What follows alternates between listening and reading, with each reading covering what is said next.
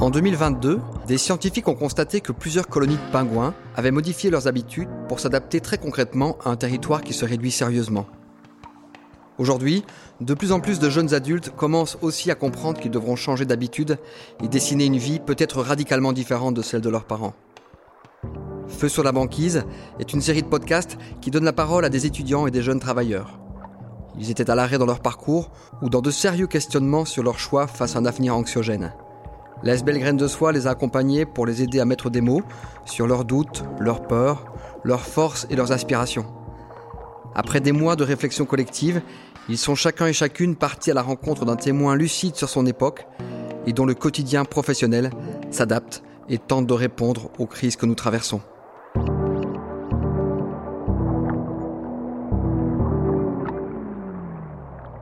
Je m'appelle Elodie, j'ai la trentaine et je vous propose un épisode sur les ressources que j'ai découvertes pour tenter de trouver un équilibre dans un autre rapport au travail. Je vous souhaite bonne écoute. Il y a eu un événement marquant, une chute dans ma vie, un effondrement en quelque sorte. Je ne l'ai pas compris tout de suite, mais je l'ai senti me traverser dans tout le corps. Je ne pouvais plus me mettre debout, je ne pouvais littéralement plus avancer. Des mois de pérégrination mentale m'ont permis de mettre des mots sur les mots avec des questionnements. Comment j'ai pu mettre au centre de ma vie le travail, qu'il prenne toute la place, tout le sens, qu'il soit la priorité ultime parce qu'il est en lien avec mes valeurs.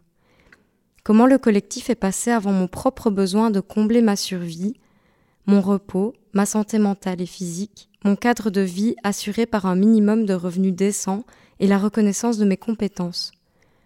Comment mon identité a-t-elle fusionné avec mon travail? Comment gérer ma désillusion professionnelle dans le monde associatif? Enfermée dans mon corps pour quelques mois, j'ai eu le temps.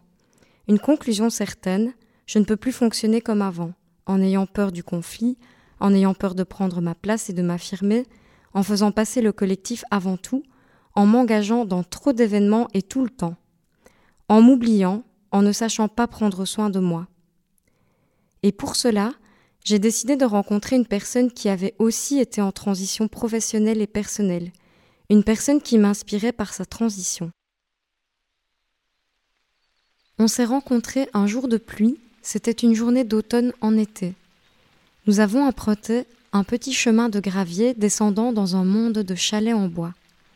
Des maisons cachées du monde, protégées par tout ce vert, à l'abri sous les grands feuillages. On s'est rencontrés au pas d'une porte grande ouverte, prête à nous accueillir. Une atmosphère paisible, le bruit des gouttes d'eau tapotant sur nos voix mélangées. J'ai interviewé Françoise qui œuvre chez Terre et Conscience, une association qui propose de la permaculture, des traversées en travail qui relie, des immersions en pleine nature, une formation en écopsychologie, en jardin nourricier, sur les arbres, sur la connexion au monde des plantes. Mais pour en arriver là, où elle en est aujourd'hui, Françoise, elle a aussi vécu de grands tournants dans sa vie. Elle a commencé par faire des études de gestion, mais au bout de quelque temps, l'univers de ce monde du travail n'a plus semblé correspondre aux besoins profonds de Françoise. J'ai travaillé dix ans en entreprise, euh, assez classique. Je crois que ce qui m'a beaucoup manqué et que je sentais intuitivement, mais, mais c'était tellement pas OK dans les entreprises euh, ben de, faire place à l'émotionnel parce que ça fait peur, parce que ça peut déborder, parce que ben non, il y a la partie privée, il y a la partie professionnelle, enfin je crois que ça évolue, mais quand même.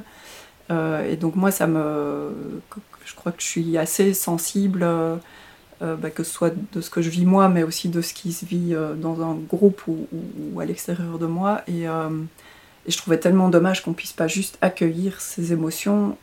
Après, ça demande de se montrer vulnérable, mais pour moi, la vulnérabilité est une force et pas une faiblesse.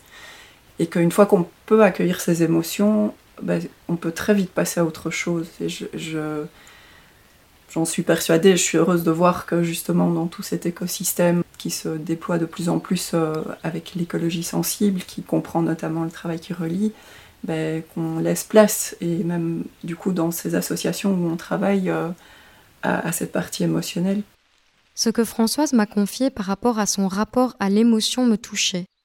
je me rendais compte que, moi aussi, je n'avais pas toujours pu exprimer mes émotions, et ce, même si j'étais dans un secteur associatif a priori bienveillant. Je me suis dit que Françoise, qui a rejoint Terre et Conscience depuis quelque temps, avait peut-être senti depuis toujours l'importance de l'aspect sensible du monde et du respect envers le vivant sous toutes ses formes. Et je sentais que cette sensibilité au monde particulière nous reliait. En fait, l'humain et la relation au vivant semblent avoir toujours été présents pour Françoise, au centre de ses préoccupations. Je voulais faire mon, mémoire en Amérique latine et je l'ai fait sur le, commerce équitable du miel euh, au Mexique. Et je crois que pour faire le fil avec, avec euh, l'ensemble, c'est que euh, le domaine social, l'économie sociale, l'humain dans, dans, les projets était très important pour moi. Et de fil en aiguille, cette ouverture à l'autre, à l'humain et aussi grâce aux personnes avec un handicap qui m'ont amené vers l'hypothérapie j'ai découvert euh, plein de lieux euh, hyper riches. Un lieu en particulier où les chevaux vivent en troupeau. Et euh, pour moi, ça a été une révélation et un début de transition, un point de, bascule, je dirais, dans ma transition personnelle. C'était approcher les chevaux d'une toute autre manière, dans une collaboration beaucoup plus d'égal à égal que, que de pouvoir sur un autre être vivant. Ayant moi-même trait des chèvres durant quelques mois, sa relation aux chevaux m'intriguait. J'ai voulu interroger François sur sa relation aux animaux et ce que cela lui apporte au quotidien. J'ai eu la, chance de rencontrer euh, pour la première fois un cheval quand j'avais 5 ans et où j'étais à la fois euh, très euh, impressionnée, curieuse et je me rends compte avec le, le recul qui m'a fait sortir de ma zone de confort et oser demander euh, bah, déjà qui il était. Et avec de l'émotion, je, les remercie infiniment parce que c'est grâce à eux que je suis où je suis aujourd'hui. Ils me reconnectent directement à l'ici et maintenant, à la joie de vivre, vraiment au plus proche de la nature aussi. Ça change complètement euh, le regard. Et donc d'ôter les murs et d'être plus dans du rond, dans, dans, le cercle aussi des groupes fait énormément de tous être au même niveau. Si je comprenais implicitement le lien qu'il existait entre ce parcours vers le vivant et son travail au sein de Terre et Conscience, j'avais l'envie que Françoise m'explique son association, ce qu'elle y faisait au quotidien aujourd'hui et son rapport au travail de manière générale. C'est une association qui propose des activités pour se reconnecter au vivant en soi et autour de soi, euh, en disant ben, la Terre est notre école, et donc c'est vraiment dans le sens que, la Terre puisse nous apprendre euh, euh, ben, comment œuvrer avec elle euh, euh, et, en effet pour un futur plus désirable et plus, respectueux de, toutes et tous, et humains tant que non humains. Concrètement, ben moi je travaille trois jours semaine euh, pour Terre et Conscience. À côté de ça, je suis indépendante complémentaire pour mon activité d'hypothérapie, donc où j'accompagne des personnes avec ou sans handicap, parce qu'on a tous nos petites difficultés, mais avec des chevaux. donc donc j'allie les deux sur, sur, ma semaine. Alors la question du, du travail en tant que tel, euh, bah, c'est une question aussi que je me pose par rapport à, euh, au niveau culturel quoi, de notre relation au travail. Parce que euh, donc chez Terre et Conscience, c'est vraiment l'envie d'œuvrer, de, de, contribuer à quelque chose de plus grand que moi pour, pour opérer à, cette transition bien nécessaire dans notre monde. Euh, et en même temps, paradoxalement, ben, euh, on se retrouve souvent à, travailler toute une journée derrière un écran. Moi, je, m'occupe aussi de la partie finance, compta, où là, ben, on est aussi obligé de rester dans des cadres très, euh, très structurés quoi, hein, de, de, la société. Et, parfois, on aimerait ouvrir aussi dans des, des, manières différentes de fonctionner, notamment la relation à l'argent, parce que enfin, dans notre système capitaliste, il y, a quand même aussi cette relation-là qui est énorme. Et, et malgré tout, ben, on en a besoin, même pour cette association, euh, pour pouvoir euh, ben, payer nos salaires, ou alors il faut... Enfin, voilà, je ne sais pas, euh, ça ouvre la réflexion aussi de comment ça pourrait être, peut-être même complètement différemment. mais aujourd'hui, on est encore dans cette réalité-là. C'est peut-être revoir aussi, moi, en parlant de changement de regard, euh, ma vision du, travail où j'ai l'impression qu'il faut que je sois efficace et 8 heures par jour sur l'ordi et que, que que je sois rentable. Mais voilà, tout ça, ça fait aussi partie de choses bien, bien ancrées euh, et qui en même temps ont permis qu'on en arrive au confort qu'on a aujourd'hui. Quand on prend le temps euh, bah, d'aller s'ancrer les pieds dans la terre, euh, de, peut-être aller marcher, de... Enfin, je le sais avec ma tête, mais c'est pas facile de changer culturellement, de se dire, bah, en fait, je peux aussi peut-être être en train de travailler en même temps que d'être dehors et de, de, me ressourcer pour avoir des nouvelles idées, pour euh, être en lien avec des intervenants. On est dans le trop de tout, même, même dans les projets. Euh, et c'est ça le paradoxe, et qui n'est pas facile, c'est que euh, on cherche à changer de cap et, en même temps, c'est peut-être en ralentissant et en étant plus respectueux des, saisons, des rythmes de la nature et du vivant que, aussi on y œuvre le mieux. Mais c'est pas facile à, accepté en tant qu'humain avec une durée de vie limitée sur Terre et, euh, des projets à foison. Cette nouvelle vision du travail me faisait écho aussi à ma difficulté de prendre mon temps, même dans les autres sphères de ma vie. Parce que j'ai toujours l'impression que le faire est plus important que l'être, que je m'engage toujours dans beaucoup d'activités, comme si le vide m'était insupportable. Je comprends en discutant avec Françoise que cette difficulté n'est peut-être pas personnelle, mais le reflet de la société et que nous sommes beaucoup à partager. Avec ce qu'elle me confiait, je me sentais moins seule avec mes questionnements sur cette difficulté de prendre soin de moi. J'étais venue interroger Françoise avec une petite idée derrière la tête, celle de savoir si le processus de travail qui relie, qui est proposé par l'association, pouvait être une piste de réponse pour moi. Pour savoir, j'avais besoin qu'elle m'explique en quoi consiste ce processus. C'est Johanna Messi qui a offert ce processus au monde et déjà rien que dans le fait de l'offrir au monde et de ne pas mettre un copyright dessus, ça montre déjà bien qui elle est. Euh. Et donc la première étape du travail qui relie, c'est s'ancrer dans la gratitude et il y a beaucoup de processus qu'elle propose pour ça, pour euh, ben voilà, se relier à tout ce qui habite nos vies, à, nos voisins. Euh, que parfois on, ne voit plus, mais les oiseaux, les arbres, les plantes, euh, de vraiment s'ancrer dans, dans tout ce qui nous est offert en fait et qu'on a au quotidien, euh, pour après euh, passer à la deuxième étape qui est honorer notre peine pour le monde, mais à un niveau aussi, je dirais, micro et macro.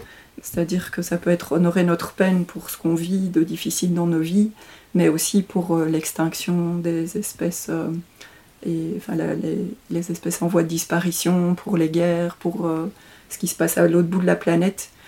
Euh, et puis bah, l'étape d'après, c'est changer de regard, changer de vision.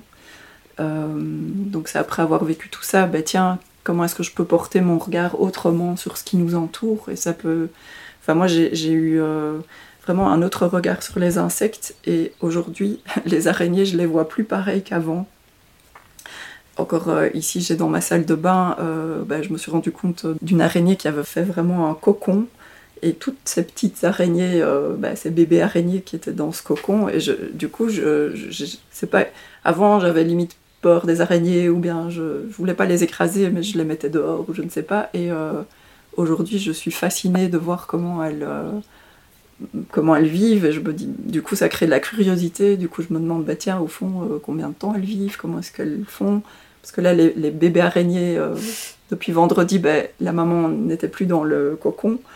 Et, euh, puis, ils commençaient à, sortir de, la toile, mais de plus en plus loin.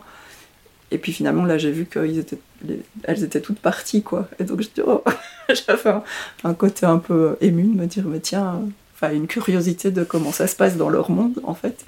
Et la quatrième étape, c'est aller de l'avant. Euh, parce qu'aussi, bah, c'est pas juste rester dans la contemplation, on est des êtres vivants incarnés dans des corps. Cela faisait déjà quelque temps que nous discutions, et je me disais que Françoise a une vision du monde et des autres êtres qui l'habitent porteuse de sagesse et de respect. Notre rencontre me rappelait des outils précieux, comme le consentement, le non-jugement, la communication non violente. En même temps, je sais que c'est un idéal de vie et que nos quotidiens sont faits de contradictions entre cette vision et notre réalité. Vouloir appliquer cette façon d'être partout et tout le temps peut aussi créer des tensions et des difficultés, Parce que si nous voulons atteindre cet idéal, cela provoque beaucoup de pression et d'exigence.